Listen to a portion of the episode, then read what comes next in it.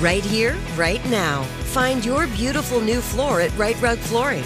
Choose from thousands of in stock styles, ready for next day installation, and all backed by the right price guarantee.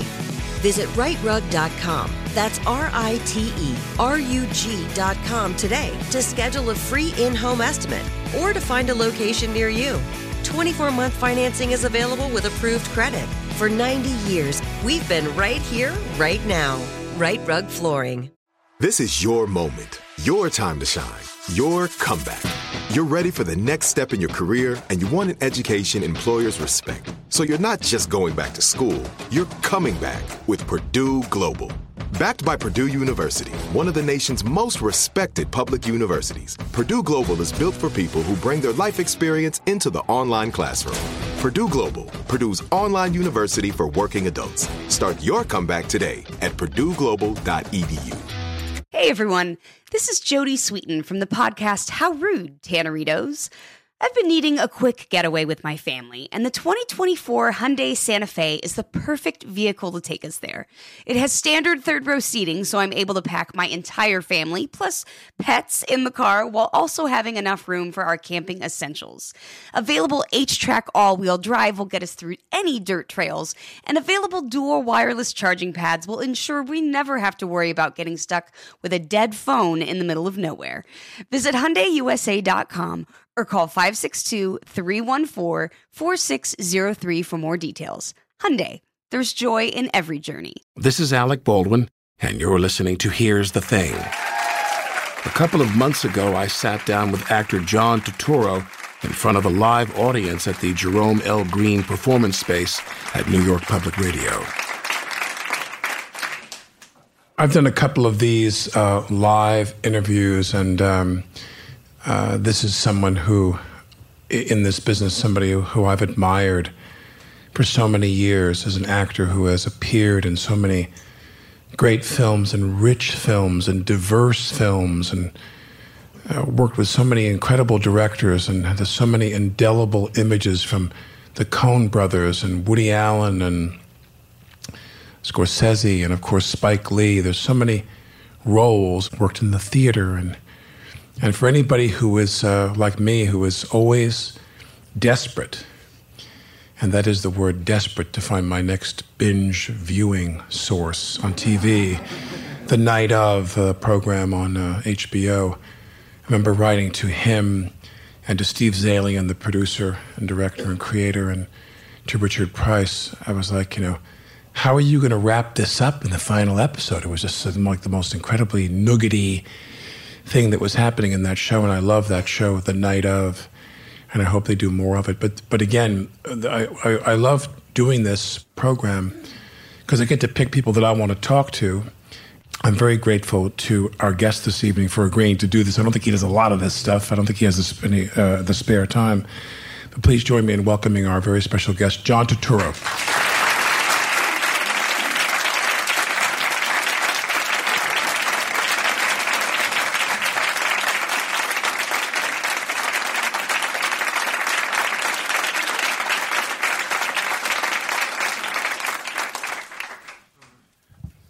Now, all of the things we're going to talk about, he and I unfortunately already covered backstage. We try to avoid that.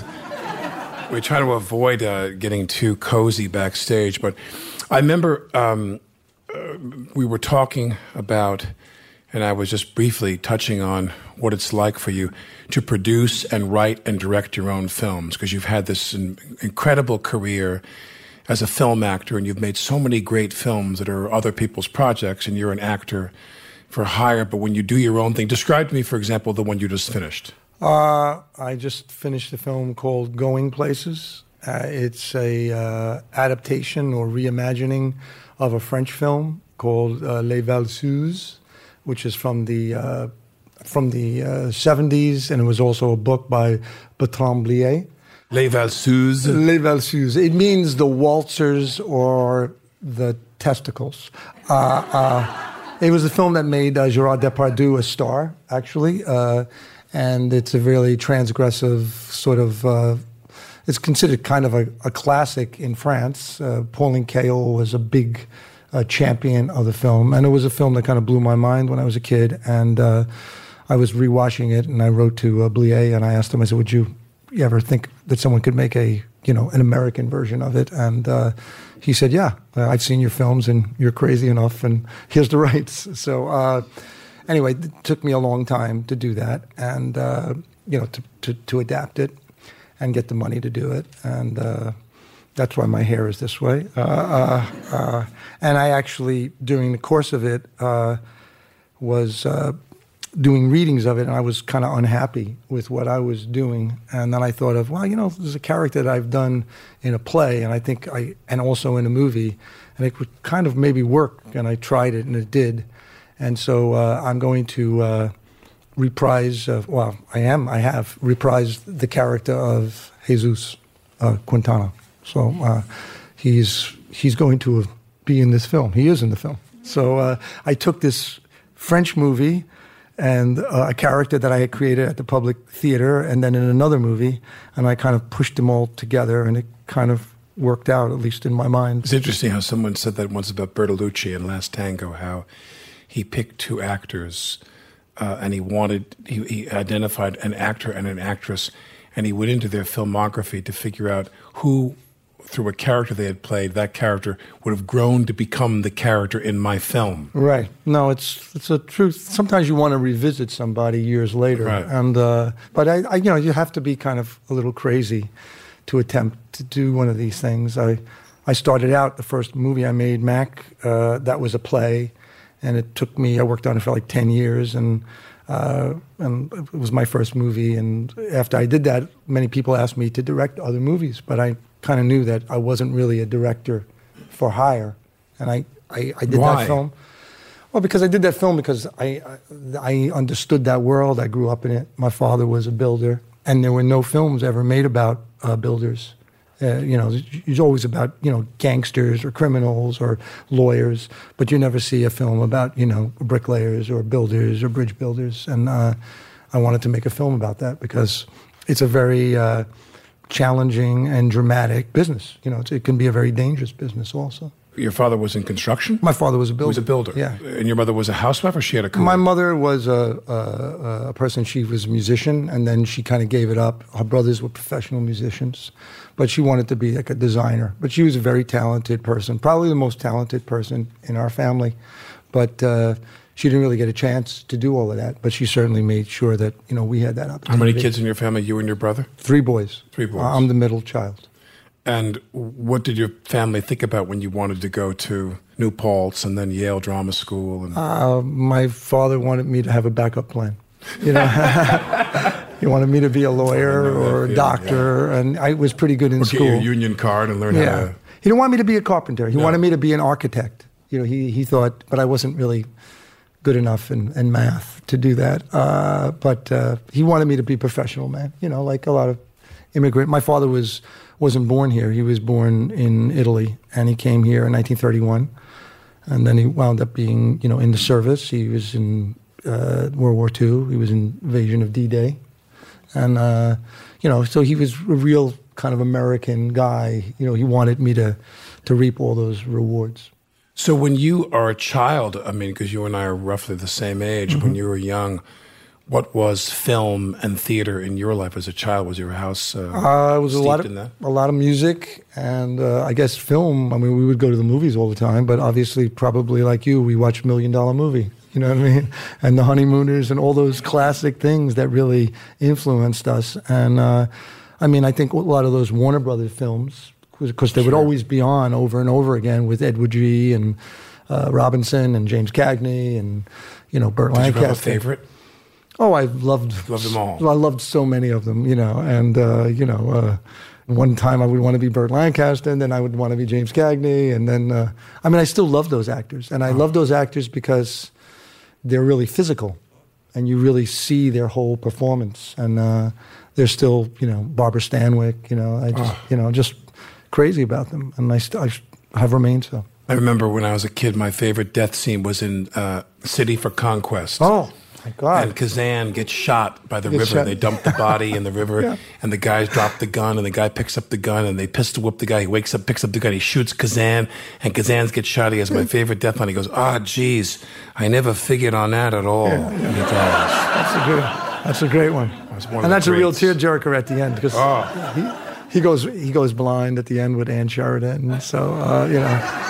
You always I- my I could- girl, Peg. You know, at the end, he, he's selling newspapers. You know, and it's like, you know, James. You know, it's uh, so those that was an inspiration. And then when I was introduced, when I saw theater, when I was a teenager, my mother would take me to some plays, and I did get a chance to see Al Pacino do the, a Tiger Wear Necktie." And Did you I- really? yeah, I didn't, you know, know who he was, but my mother and I were like, "Wow, who's that guy?" You know, in that play, and uh, we saw some musicals, Ben Vereen, you know, and uh, it was like just watching live performers. I was, I thought, wow, maybe that's something I could do because I never knew anyone in the movies. What, what made you think? Like, from it's interesting because for me, I never dreamed of that. Like I thought, I thought movie stars were like uh, you know hatched in pods Yeah. on some other planet, Right. and they flew them here in a spaceship, and like you know nobody really went and did that for no, a living. No, I, I mean, we knew a prop man. He lived across the street from us. and that was like as close as I was to the movies. So theater was the first entree about maybe trying to do that, you know, uh, in college. You know, it wasn't until I saw Dustin Hoffman, actually, which when I saw uh, clips for the Academy Award, I was too young to see Midnight Cowboy. I was shocked. And I was, I remember seeing him. I myself, like, wow, this guy looks like someone in our family. You know, what, what, you know, what's he doing in the movie? You know, you know, how's the movie better. Yeah, how can he be in a movie? You know, and I was like kind of shocked to see him, and it was kind of shocking because he sort of opened the doors for these other Pacino and you know De Niro and all those guys, and uh, but that was real. I never forget seeing those clips of you know for the Academy Awards. And, Sure. Then when you went to New Paltz, you went for drama. Yeah, they and have a English. wonderful drama. And I had a yeah, and I had a um, did a minor in English, and yes, and I was. In And you were there for four years. Yes, my first play I did was One Flew Over the Cuckoo's Nest. I played Chief Bromden. Because this Italian teacher said, you know, listen, you probably could play an Indian, so you should audition for it. you know, and I was like, all right, Different times, folks. Different times. can't do that now. Yeah. Yeah, If you see a lot of those guys, you know, who were Indians, like Anthony Quinn, he, he played Indians, you know, originally. Yeah. You know, uh, uh, Jeff Chandler, Jeff Chandler, yeah. Burt Lancaster. Burt Lancaster, Apache. He had the body. He could ride a horse. so, uh, yeah. And when you were there, what evolved for you? Like when you were at New Paltz, what do you remember propelled you want to keep going? Well, I did a few plays, A View from the Bridge, Cuckoo's Nest. Uh, later on, I did Night of the You just dug it. You just yeah, I, it. I, I felt like uh, I found something that I really, I was very raw, and I was, ve- I was not that, you know, skilled. I remember one teacher thought I was, but I, I wasn't afraid, you know, to try things. And uh, I had a few teachers who took me under their wing, and uh, they had a major influence on Name me. one. Uh, Beverly Brum.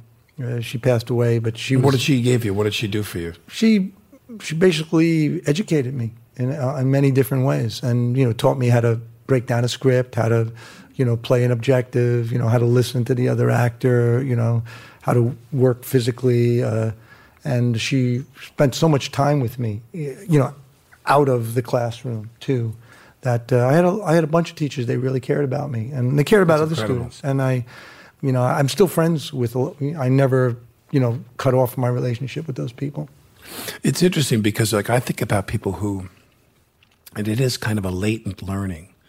Like they say things to you, and it comes back to you even That's right. years later. What they said to you, you know. I rem- remember I did a, I had a woman, Mira Rostova, who Oh, died. she's wonderful. Rostova was my teacher for a year. She taught in an apartment that she borrowed from a friend of hers over by the old Barneys. But she was my teacher, and uh, she passed away a few years ago. She was 99 years old.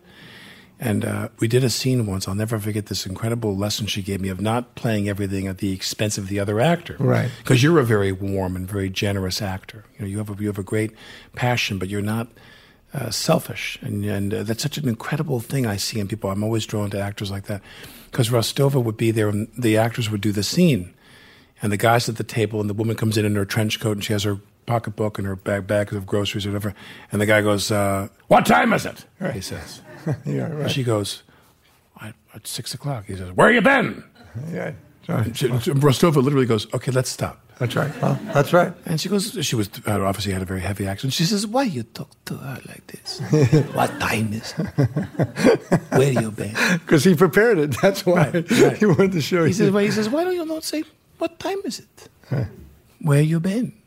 He says, where you were going, we have plenty of time to get there. You know, because I, I worked on in daytime a lot, did a soap, and there were guys we used to joke about who they always were going to like, lay into you in the scene. you Right, know. right. That's- Even when they said they loved you, they were like, I love you, Mary. yeah, yeah. God damn it, I love you. You know, and they were really the, like all that tension. You know what I mean? Did did you did you feel that you had that innately, that kind of I- I- generosity I- of spirit you have? On, I, I think I, you know, I was a pretty good listener, but I, I think I was, I refined it when I studied the Sandy Meisner technique at Carnegie Hall with Robert X. Modica. He really, that's what it's all about, you know, listening and responding and you know, letting your partner affect you and, and doing out of that. And uh, I thought that was very, very good training, and it's essential. But then when did, then you decide to go to Yale? Why did you not want to dive in and go right to work? I did. I, I tried to go to work. I was very shy uh, about going out there and hustling. I was a school teacher for a while. I taught at. Uh, I was a substitute. I taught at Rice uh, High School in Harlem. I What'd was you teach? uh, American history, and I also taught at a Catholic school called Our Lady Queen of Martyr, uh, uh, fifth and sixth graders. And I and I got invited back to both of these things, but I was doing showcases, and I, I and my teacher Beverly Brum had gone to Yale, and I thought, you know what, uh, I don't know really how to hustle that much. You know, I was I was kind of shy, so I applied to NYU and to Yale, and I got into both uh, programs, and I got a scholarship to Yale, and uh, I thought, well, you know, I'll give it a shot, and uh, you know. My father was overjoyed because he loved uh, the masonry work at Yale. Know, I kept showing him. He was like, he didn't care. He was like, oh my God, look at the buildings, you know. And uh, he was like, oh my Now God. that's a building. Yeah. So, uh, uh, and then you know, I did. I worked a lot there, and uh, and I, I, you know, I did all new plays, got classical plays. Uh, you know, So when you get out of Yale, and what do you do then? Uh, Lloyd Richards gave me a job. I mean, I, I auditioned, and I did two plays. One by Keith Reddin, who was a friend of mine, and one by John Patrick Shanley. And uh, was, that's how I met John.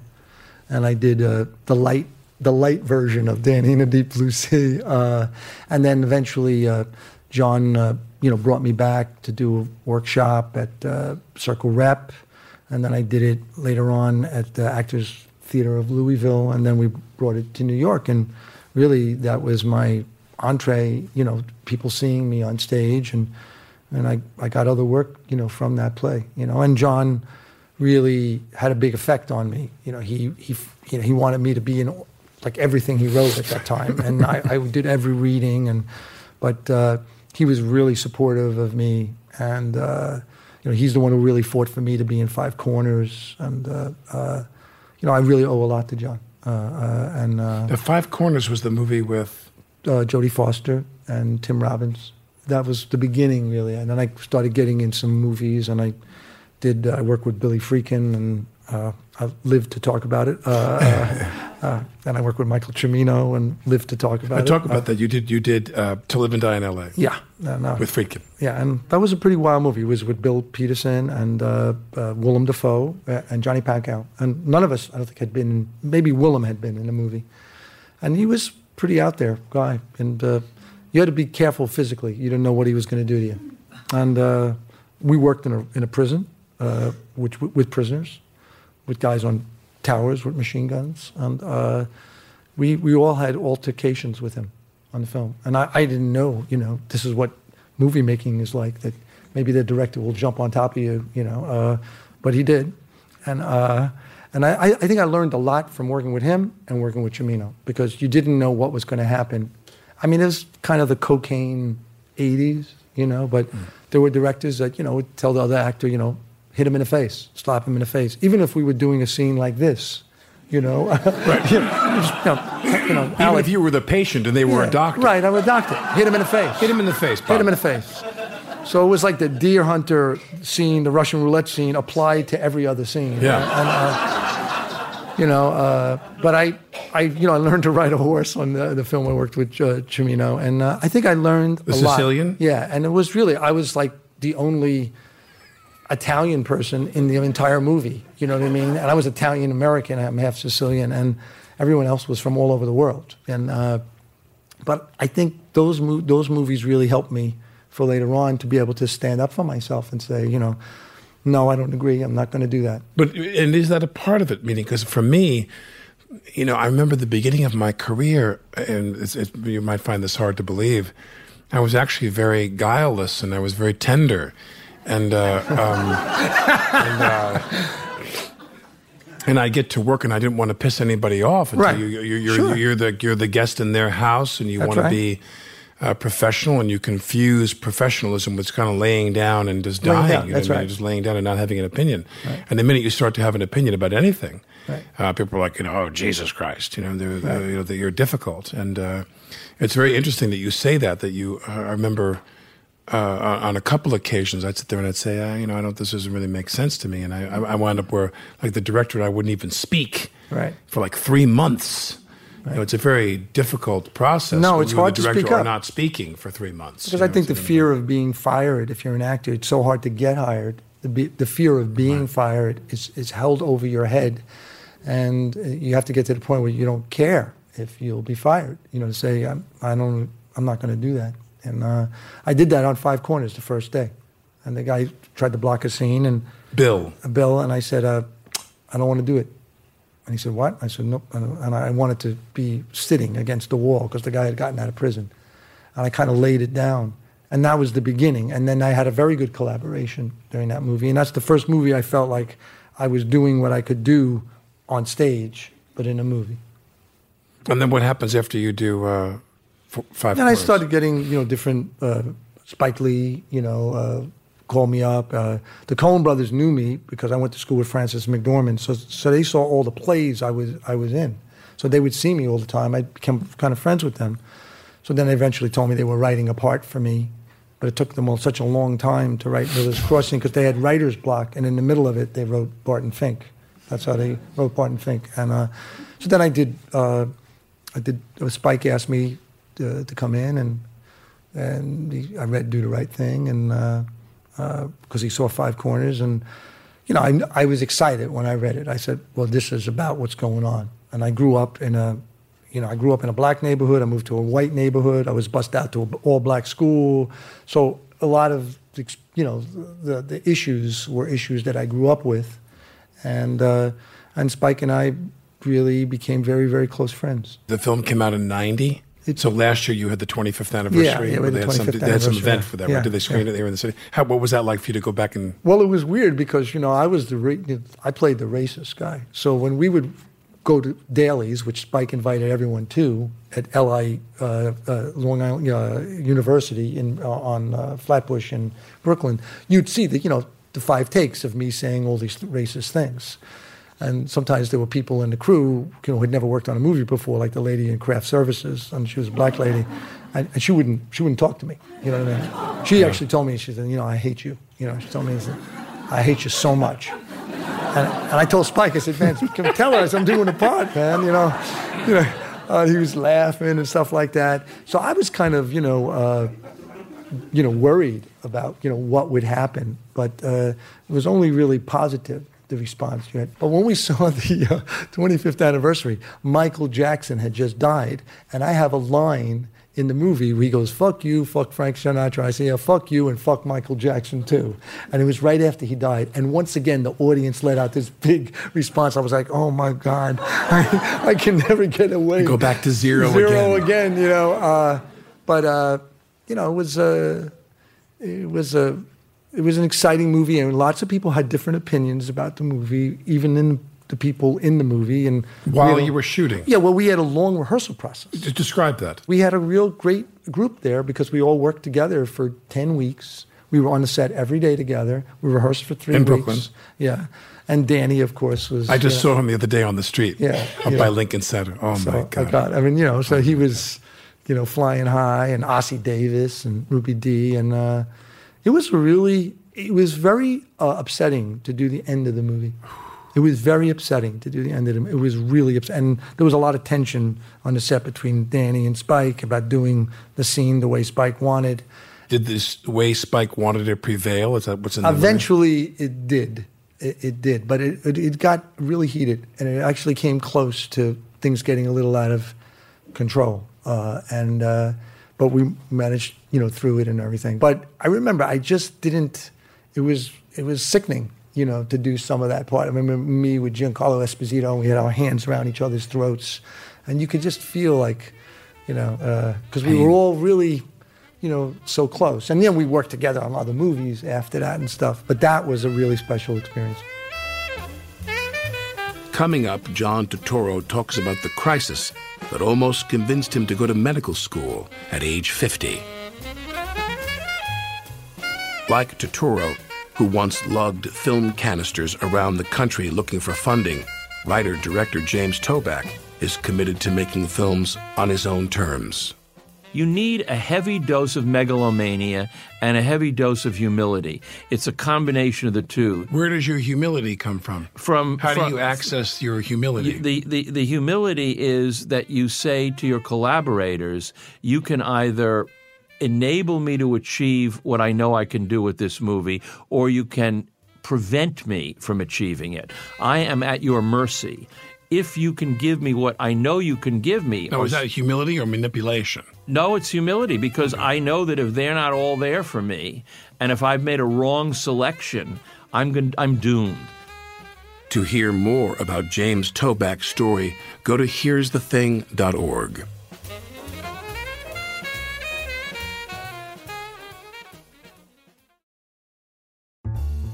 Mother's Day is coming, and mom doesn't want flowers. She wants a cocktail. Here's a hint get mom Bartesian. It's the countertop cocktail maker that creates your choice of over 60 premium cocktails in less than 30 seconds, each at the touch of a button. Flowers die. Happy hour comes back every day. So get mom the machine that makes amazing cocktails with real fruit juices and craft bitters. Best of all, get $50 off a Bartesian premium cocktail maker with the purchase of one pack of cocktail capsules. So, instead of getting mom a reason to fill a flower vase with water, get mom the easiest, fastest way to fill her glass with the floral notes of gin. The best cocktails are premium cocktails, and the best day to get it for mom is Mother's Day, because you can get $50 off now for a limited time. Visit B-A-R-T-E-S-I-A-N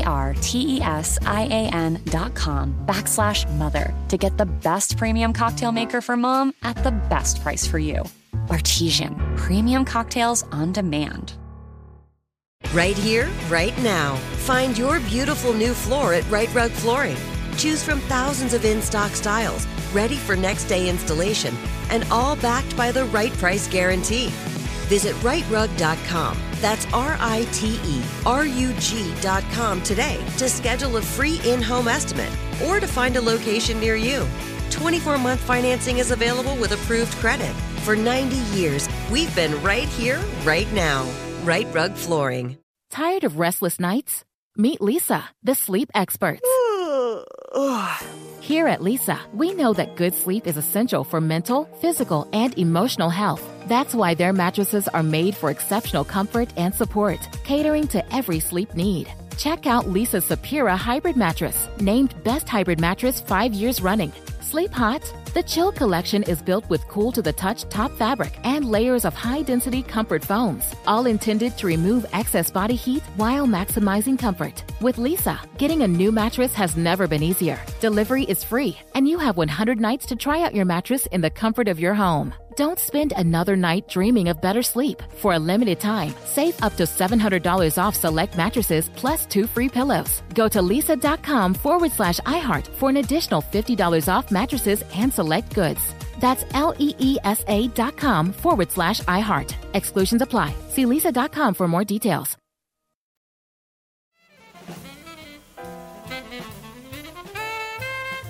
This is Alec Baldwin, and you're listening to Here's the Thing. My guest today is actor John Turturro.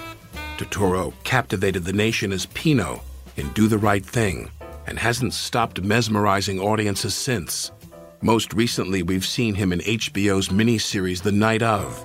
Like his other roles, this one is raw, wholehearted, vulnerable, and brilliant. Turturro says his work on screen is helped by his experience on stage, and in his early years, he was back and forth between the two. I did uh, Shanley's play, Italian American Reconciliation, and then I did Miller's Crossing. And I did Miller's Crossing. After, Barton Fink that was after Miller's Crossing. was after. Yeah, it was after Miller's Crossing was was first, and uh, and I did that, and then they told me that they had written this movie for me, and I thought they said Bart and Fink, and uh, uh, and then you know then I I. I mean, and out of that movie, I got a lot of work and stuff. Uh, but I always went back to the theater and, and uh, you know, and continued to do theater. Now you met your wife At in- Yale. Uh, at Yale. Yeah. And she was studying acting, obviously, yeah, as well. We've worked together many times. And you've directed her with that movie you did, Max. Yeah. She was the star of the film. And she was a star of Illuminata, and I've done a theater with her, Master Builder. What's that like to direct your wife in a film? Uh, well, at I first, was married to an actress once. I'm not quite sure how that would have gone. at, at first it's not good because you know like your brother or I'm, i've directed i've had my mother my brother and if they all first and they go no. Like you tell them can you do this? No. You know it's like you know, that's the first uh, and then eventually you have to learn like to respect each other. She's the actress i'm the director and we have to kind of draw lines and separate that. And it's not easy to do. I've talked to even people like Joel Coen, you know, and he's like, I let my brother direct Fran. You know what I mean? He says, you know, it's it's uh, it can be, but it can be great once you get you know past that. So, uh, and I think I've had really good collaborations with with Kathy, and I think she's done some, you know, wonderful work uh, in in this. In the She doesn't film. want to act anymore? No, she's now uh, studying social work at How- What, what do you observe about that where just kind of goes, uh, that that just leaves somebody's body? She just doesn't want to, Well, she doesn't, I think it interested anymore? happens. I'm sure it's probably happened to you. You think at one time in your life, you know, maybe it's something I want to do differently. It's happened to me sometimes while I'm on the set shooting a film. I'll be like, yeah, yeah, yeah. I want to go home. Yeah. I mean. I, I, I had a sort of crisis maybe 10, 8, 9, 10 years ago and told my doctor, I said, you know, I'm, I'm done with this business. I've got to do something really important like what you do. I said, I, I want to go to medical school. I was like 50 years old. And he was like, John, you're crazy. You know, he was like, you know, you know how long medical school Yeah. takes, you know? And he said, what you do is, there's a value to what you do. And I was like, no, there's not, you know? And uh, then he talked me out of it. And, uh, but, you know, it's, everyone hits that, I guess, at some time. But it's interesting how, and I'd love to hear this in your own words, you know, the acting experience, and a lot of it has to do with the people that I'm working with. Like if they can hit the ball back, you know what I mean? Like if I really like somebody. Sure. I did this movie, The Edge, with Tony Hopkins, and I'll never forget they called me and they said, oh, uh, De Niro was supposed to play the lead and he dropped out. They said, we got Anthony Hopkins, and I started to cry. I mean, I'll never forget, I was on vacation with my ex-wife and we're her family. We were in uh, Carolina at this beach house. And I sat there, I was started to get like these chest palpitations because I worshiped Tony so much. I just loved Tony. I thought, I'm going to get to go make a movie. It's me and him. You know what I mean? Uh, Harold Perrineau, who uh, was on the show uh, Lost, African American guy, very young, very good looking. He had the funniest line because the three of us are lost in the woods. And he said, Alec Baldwin, Anthony Hopkins, and Harold Perrineau. I wonder which one the bear is going to eat first. and so he dies in the film. Um, you know, page 40, page 30, he gets chewed on. And uh, he was very funny, Harold. But, but, but, but we do the movie, and there's Tony and I in the woods for like four, five, six weeks there in Canada. And it was just such a great, I mean, I loved it. And he's I a wonderful. He's a wonderful person. Yeah. I, I actually did a movie that he directed me in, uh, that he wrote, which I've never seen actually. Uh, Tony. S- Slipstream, uh, it's called, and I had so much fun working with him. Uh, I, I, I play someone who's like a figment of his imagination. and he said to me once, he said, uh, "John, John," he said, "I'd like you to do this scene." He said, uh, uh, "Excuse the metaphor," he said, "like a cockroach on fire." I, said, you know, Mr. Hopkins, you are speaking my language. you know, so we laughed. So we had so much fun. He's such an open guy. Oh, yeah. He's such a wonderful, attractive guy, and I, like like you, I've always loved his work from Equus and QB7. You know, when I first saw Exactly. him. So I can't Uh, believe you said that. Yeah, I mean, it was my mother who told me to watch him on that. Uh, But it, he's a wonderful person. He's at, we, we do the film, and I said to him, "My God, you worked with Olivier." Right. And I said, "And you did all these plays, and they're from this great tradition." And I said, "Don't you ever miss the theater and doing Yeah. plays?" He's like, no, I hate the theater. He hates theater. I loathe and detest the theater. Yeah, he, he hates the I was theater. like, really, you do? I said, you never want to go back into a play? He says, no, I only want, he said, all my life I wanted to move to California. He said, and become an American film star. He said, drive my car with the top down, the sun in my face, the wind in my hair. and he wasn't kidding. No, Like, he's not what kidding. he does now. No, he's not. This was his dream, was to be a movie star. Yeah, yeah, but he doesn't give a shit about no, he hates theater. Shakespeare or, or Pinter Yeah. or none of it. There's He- great tradition. He will ask you, "Why do you like to do theater?" You know, you say, "Well, I like the rehearsal process." You know, uh, you know, it's, yeah. Now, what, but what, what's pick a pick a film? I mean, obviously, there's many because you're you, you've got, got so many great films and done so much great work. Well, you're doing it and you're in it, and you're like, man, this is just bliss to me making this film, playing this Uh, role. Well, some of the movies that we just talked about. I, when I worked with Robert Redford, when I did Quiz Show, Quiz Show. yeah, I, I was, uh, I really, I mean, I gained a lot of weight and everything to do it, and, uh, uh, but uh, that was a really, that was a really fun experience, and I loved working with him. And he was How so? he's just like multifaceted, kind of eccentric guy, you know, and uh, he just was so uh, uh, good in specific details, physical details to help free you, and uh, we got along just incredibly well, and I think probably shows maybe in my performance I really was very free, you know, with him, and I really wanted to please him. Uh, I, I really did because he he was so good looking. No, uh, uh, he is, uh, and uh, he's very you know he he's really seductive, you know, in, in getting you to to be relaxed and everything. But he was a real consummate craftsman. You know, he's from the theater, and I loved working with him, and uh, that was a a real joy. And also a movie I made with a great Italian director, Francesco Rosi, which I uh, was an uh, adaptation of a Primo Levi book, La Tregua, and I was involved with that for about five years.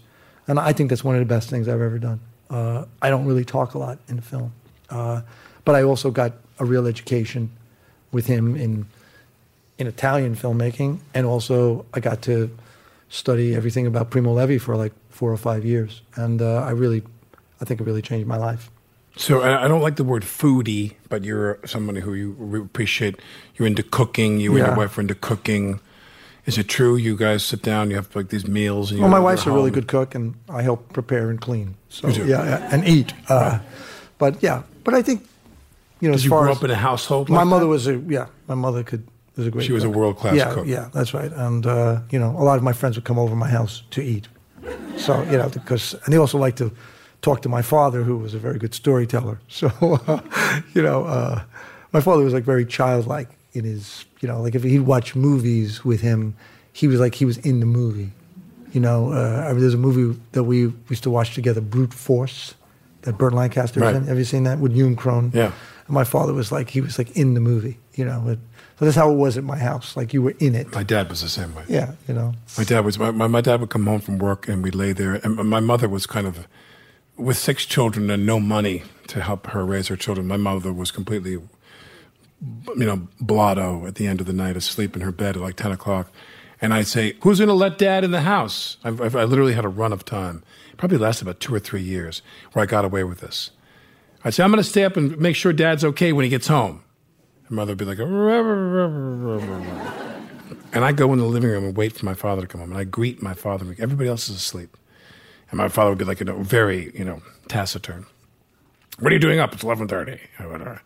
And I'd say, uh, uh, we'd sit down on the couch, and he'd, and he'd open up the New York Times, and they used to have those really pithy little uh, uh, capsule reviews in the Times of movies on uh, the Late Show. Right. And he'd say, "Oh, that's a good one."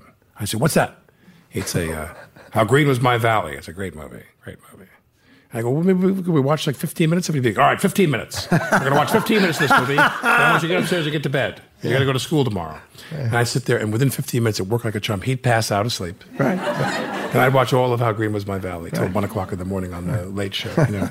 and at times that we would watch the movies together, he would like put his hand out during the moment. You know, you know, uh, he wishes to be accorded the same rights as a sponge. And my father would go, he wishes to think. you know, like uh, uh, Spencer Tracy and so forth. He, my father would quote all the lines. Well, you know, maybe it was the same for you, right? yeah, no, it's uh, it was a real kind of sharing experience. Now, your wife's a great cook. She comes from an Italian household. Your wife. no, my wife's Russian Jewish. I'm kidding. Yeah. No, I'm kidding. No, no. She learned to cook. But the Borowitz section yeah, of yeah. Bari, No, no, Italy. she, yeah. yeah, no, she learned to cook. Did she learn to cook from your family? How did she learn to cook? She's Mm, You know, self-taught. she's has increased her uh, repertoire over the years. Yes, she's now she's a very good cook. and you made movies where this is the central. Well, I've made movies. I made uh, I made a documentary called Passione, which is all about Neapolitan music, because I was introduced to Neapolitan culture by Francesco Rosi. I've, I've actually performed in the theater in in uh, in Italy twice. That's an interesting experience performing in the theater in Italy. It's very interesting. How so? Well, I did this one play. It's a it's a play. It's like a neo-realist play. It's a play about poor people, and the guy and the guy who's married to this woman, she has a lover, but he either imagines or he just makes him into a ghost because the guy leaves money, you know, for the whole thing. And at the end of the play, the guy goes away. He doesn't want to be the lover of his wife anymore, and the money dries up. And he sees the guy, and he thinks he's a ghost, or maybe he's made himself think he's a ghost. And he explains to him, you know, it's it's hard to be in love when you don't have money. You know, if you if you don't have if you can't buy someone a pair of earrings or or a, a nice handkerchief, you know, the, the love can die. You know, if you're poor and you're starving. It's a beautiful speech, and it was written in 1946 by Eduardo De Filippo. So I came out to do it in Naples, eh, in English mostly. We did a little bit in Neapolitan, and when I came out to do the speech, I said the first line, and I saw rows of handkerchiefs come out of people's uh, jackets, rows. And I was like, whoa, you know, because it distracts you, right? It's uh, the white in the audience. And then I said a couple more lines, and then they were all, you know, working themselves up. They were doing this basically the speech for me. You know, it was like I was surfing on their emotion. So I just had to say the line, and then you heard, oh, oh, you know what I mean? And I, I was like, I can't believe this. I said, this, I haven't even done the speech. And they're, so I was just kind of floating on this sea of white handkerchiefs. I never had experience like that ever in my life. You know, I see people now um, in my, in my own work or in my own life where you are uh, pitching and uh, trying to make films and uh, television shows and what have you, and it's so difficult to raise money now. It's Right. it's it's it's a, it's, a, it's it's this almost mind-bendingly difficult prospect. And th- this idea that the, the business was run years ago by people who were filmmakers, they they they had money uh, studios were banks with billions of dollars in lines of credit up through the 80s. And then at some point, um, uh, that changed. And now that people, we were, that whole spiel about uh, the corporatization of the media and so forth. How has it changed in your mind? In, in It's much you've been in the harder. It's much harder. I mean, the first movie I made uh, was uh, Columbia TriStar Home Video. Was Larry Estes, who gave uh, money to a lot of uh, small films, including Sex, Lies, and Videotape, One False Move. He must have done like 45 movies he financed, and I think we had a little over two million dollars. But I had 43 days to shoot my first film, and my second film I had 40 days, and and you know the film I did with uh, then I had like maybe 45 days, and then I had 30 days with the movie I made with Woody, and this last film I had 28 days, and you know it's you're not 25, and you know it's hard to light someone you know beautifully in that amount of time, so uh, you have to cobble it together if you're lucky uh, enough. But I feel like people don't always bet on the person. And when I first started making movies, there were a few people I would talk to, and they would they would bet on me. They would say, "Okay, I trust you." There was a man in Japan uh, gave me money for my second movie, and he How did that happen? Uh, well, my you know he was a, a distributor, and he would look at my presentation, saw all the the, the the pictures and the artwork, but he was also looking at me, and trying to you know, and judging me as a person, and he was you know he bet on me, not just all the people, all the names I have in it. So it, it's hard, you know. It's, it's hard to make a movie because no one ever thinks about chemistry. You know, they, that's like the last thing people ever think about, and that can be essential in a movie, whether you're playing your best friend or, or lovers or whatever. And uh, you know, almost everything is set up against you, so you have to be a little crazy and really love the material to say, well, "I'm going to do something that's different." But of course, if you do that, then it's even harder, you know, because everybody's afraid. I mean, I made that movie with Woody, for example. I've always thought, well, maybe we would be interesting together. And the guy who cuts my hair cuts Woody's hair, and I happened to mention Wait, it to what? him. And he talks like this, you know. And he told Woody this idea that I had, and Woody was like, "Well, you know, have John call me." So you know, uh, and uh, I was like, "What did you say to Woody?" Uh, He, I told him this idea, so I went to Woody's office. I had no script, nothing. But I had directed some movies, and Woody, you know, you know Woody well because you work with him a lot, and I sat this close to him, and he said, "So." you know, we share a barber. You know, I said, yeah. I said, yes. I said, so I told him the story. I said, you know, you run a bookstore, you run, you know, you run out of money, and then, you know, you decide to, to pimp me out, and blah, blah, blah. He goes, funny. You know, then I said something else. He goes, not funny. Then another something else could be funny. You know, so then he said, you write it, and then I'll give you my criticism. You know, of course, I didn't know how merciless his criticism could be. You Was know, it? and oh my God, it was, it was beyond merciless. And at the end of it, of course, he said, "Well, I could be wrong." You know. uh, so anytime I, I, anytime I would send him another draft, I would lay down and read his email. I, I would, it, there were, it was just, but during the course of it, he asked me, Xanax. you know, to, he asked me to direct these three one acts, one of them that he had written, and I got to know him quite well. And from that, I was able to rewrite it. Who were the other two? Uh, one by Elaine May, Elaine May. and uh, and uh, Ethan Coen, and I I survived. uh, but you know, uh, I, I went through. I did all these auditions with Woody, which was fascinating. You know, I mean, God, you know, he's he's a tough guy to audition for. You know, uh, but I got to know him really well, and eventually, you know, he did sign off on the script, and he did a ter- terrific job, and he was a wonderful actor to work with. He's such a good actor, and I was like, wow, he's, this guy's good, you know. and uh, uh, so, but it was a great experience. But I I did fifteen drafts, and he, you know, Kicked your teeth out. he was just time. like, you know. And when I showed him the rough cut, he said, "Do you want my criticism?" And I was like, I said, "Well, I said, of course I do." And he goes, "Well, you know," he said, "You know," he was sitting in the chair. He goes, "I'm gonna be brutal," you know. And I, I and he really liked it. He was so surprised, and I was like, "Wow," you know. I was, uh, but there was a great you know, experience. And I tailored it, obviously, to him. But my idea that we could be good together was true. But the thing, the funny thing when I worked with him was the difference between that that chasm between comedy and drama. Oh, my God. So we do uh, Blue Jasmine, and um, Cate Blanchett is drinking diet cokes and chain smoking, and she's got to come in and do the scene where she comes apart, and we have this physical altercation in this house. Kate comes in and she does the scene, and Woody's like, "You, you- you know, you're supposed to be at your wits' end here in this scene, and I, I'm just not buying it. I mean, you're supposed to be coming apart, Yeah. completely coming apart. Yeah, and sure. we do another take, and she does the take, and she just wrings herself out. He's like, "I'm just not buying it. I'm sorry. You- That's you how he is. really have to be just shattered, and you're broken into a mess. You're just a puddle of your own loss and everything." And she and smoking and drinking the coffee, and she comes in, she blows it. And I, I, I, I hate to be the bearer of bad news. That's all how the he is. time here. Yeah, that's how and he he is. just rings her out, Yeah. wrings her out. then we I've turn heard. around, we do a scene, and he goes, uh, "In this scene, say to her um, that she ought to go back to seeing that therapist of hers, uh, and they just say some doctor's name." And I go, and he's looking down at the floor, and she's here, and you're me, and he goes, and "Just ad lib some doctor's name," and I go, "Doctor Fetterman." He went, "Nothing funny." Yeah. Like that's funny, no funny. in Yeah, this, there's yeah, not well, the he, funny that's a whole other thing with Whole him. other thing. You know, he's he's tough, man. He's a tough he's a tough dude. Now, in the time we have left, because we are going to run out of time, unfortunately. So I want to talk to you about the, the HBO series. So I've, so I'm, and this is a this is a true story. I'll tell it quickly. I'm at Jimmy Gandolfini's memorial service. Jimmy passes away. I love Jimmy. I was there too. Jimmy was uh, everybody who knew Jimmy loved Jimmy. He's a real great guy, a sweetheart, and so talented. And um, Sure. he passes away. They're going to shelve that project. And as I'm sitting there in the m- memorial service, a Zaillian is behind me, sitting behind me. They were waiting for everybody to file in.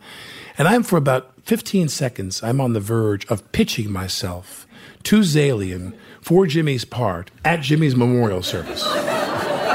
Actors. Exactly. I'm going to turn to Zaillian and That's how it you goes. know, you know. But anyway, no, I, I, I didn't do that. But but um, so the whole thing goes away, and then it comes back, and you are the star of. Well, I mean, show. How did that happen? Steve wanted me to be in his first movie, uh, Searching for Bobby Fischer. So we've always like, you know, I know he liked my work, and I liked him a lot. And I guess my name came up, and he really responded to it. And my, my agent talked to him, and then we met. And then he told me that it was James, and uh, I didn't know it at that time. And James was the lead in my movie, Romance and Cigarettes. So I worked with James two years on it. I also know him from the time he did your play because he's dear friends with my cousin Aida, and he's the one who helped cast her on The Sopranos. And uh, I was very close to James, and uh, I, I really had a lot of trepidation about it. And then I saw the pilot, which was much much longer, and James was only in it for one little scene. Of course, he's still interesting with a big beard and everything, and but he never talks to the guy. He just talks to the cop. I said, okay, there's not that much of James that I have to kind of not think about. It was a really uh, challenging uh, experience, but I got to work with Bill Camp, who Bill did his first job with me, Jeannie Berlin, and Riz Ahmed, who's wonderful in the show, is a wonderful guy. And I just happened to really hit it off with him as as like people. I think it really helped us in the scenes. Uh, but it's you know it's about the system. It's about racism. It's about the city. It's about you know the criminal justice system. And when you read that article in the New Yorker about Kalief Browder, the, the kid who was accused of stealing a backpack, you know, it's right on the money. And uh, uh, he was someone we I actually wanted to meet, and then he took his own life. Uh, uh but I, I was really, you know, deeply interested and affected by doing something that I thought was a real fair representation. Uh, and Steve was indefatigable in his pursuit of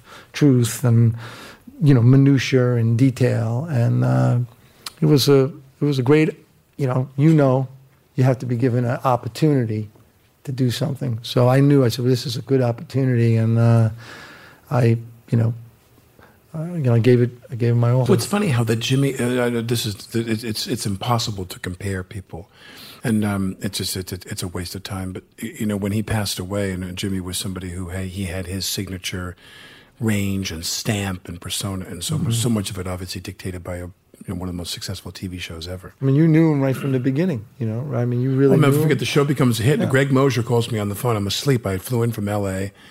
and I'm sound asleep. And Mosher calls me, and, and, and I answer the phone. He literally goes, "Quick, who's the number one actor on TV?" And I, I literally go, "What?" He goes, "Who's the number one actor on television? Who's the biggest star on television?" I go, "Michael J. Fox." And he goes, "No, you idiot! It's Jimmy Gandolfini because he just got nominated right. for an Emmy at right. that time, and the show was really taking right. off. And here was Jimmy, who had this small role in the play, and he went on to have this great, great career. However, and I want to just, I'm going to almost wrap it up here with saying this, and that is, what I love about that show and what worked so great about that show is that no one can replace someone. It's not even about that. But when they looked for somebody who could create a character that could carry that show, you did such a fantastic job in oh, that you. show. Thank you. I loved watching you in that show. I'm so pissed off it ended. I can't wait. I know. So the question obviously is: uh, Is there a chance you might come back? and you guys uh, do another round? Or you don't? Yeah, know? there's a chance. There's a potential that yeah, you might do there, that. There's that, a chance that's that. That's right. So the last thing I want to ask you: you you have such a deep. You're very soulful in the work you do. You are, you're, you're you're you're smart and you're aware. You're so many things inside of your acting that are so many good things for people to be. And I'm wondering, what do you attribute that to? If you can say, are you into meditation? Are you what are you like? Well, how do you well, I like how do you the, feed yourself? I like other people. You know, I mean, like it's funny. You know, when you asked me to do this, I, I was thinking, there's only a couple people who've ever written me a note as an actor, and you're one of them. You're like one of the three. Yeah, you wrote me like a note after I did quiz show. And, Right. Yeah, and you know, I like other people, and I think I think that's a good thing. I think and that keeps you fresh and alive. And if you're interested in other people and working with other people, and I think you either you know you know curious about that or not because you know sometimes one plus one can equal five. You know, it, it can it can be greater than the the sum of, its parts, and that's what you know interests me is to have encounters with people. And so uh, I don't know if I get that from my mom, you know, my dad, you know, uh, but I don't take my opportunities lightly. Uh, I'm very thankful when I get a really good opportunity, and I still am. I mean, because I know how hard it is to. You know, there's a part of you you feel like, yeah, I'm good. You know, when you're doing it, then when it's over, you're like, well, did I really do that? You know, did I do okay, or you know, Yeah. whatever. You know, it's like, and then it's kind of gone. I feel like you're never done. Yeah, you know, it's right. You're, you're still in the process of learning. And I think that's something that's good. You know, a- an actor, we can improve, actually. We, you know, we're not like done when we're 30. It's When's your movie going to come out? Uh, I don't know. I'm, know. I'm, I'm just beginning to edit To it edit. right now. So, uh, And then what do you do? What do you do with the film? At the it's festivals, well, you know, sometimes you can sell it in advance. You can. You know, there's people who want to see it, and we've shown a little teaser, and uh, you know, you go. From You've been there. down that road before, so you know what to oh, do. b- believe me, I've been down that road. I have You're cooking dinner for these people. I've lugged uh, film canisters around the country. You know what I mean? But that's okay. If there's something that you really love, that's all right. I've done it. So, uh, but this case, uh, I think will hopefully, you know, make a nice sale of the film. Well, We're looking forward to see it. Thank you very much for Thank doing you for with having us. me. Thank you. Thank you.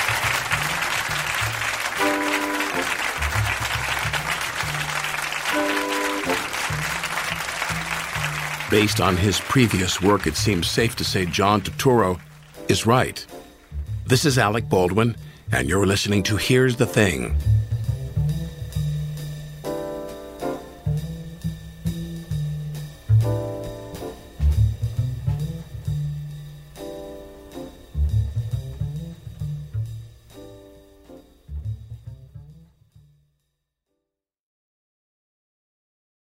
Right here, right now. Find your beautiful new floor at Rite Rug Flooring. Choose from thousands of in stock styles, ready for next day installation, and all backed by the right price guarantee. Visit riterug.com. That's R I T E R U G.com today to schedule a free in home estimate or to find a location near you. 24 month financing is available with approved credit. For 90 years, we've been right here, right now. Rite Rug Flooring. Hey guys, you know what this playground could use? A wine country, huh? A redwood forest would be cool. Ski slopes! Wait! Did we just invent California? Discover why California is the ultimate playground at visitcalifornia.com.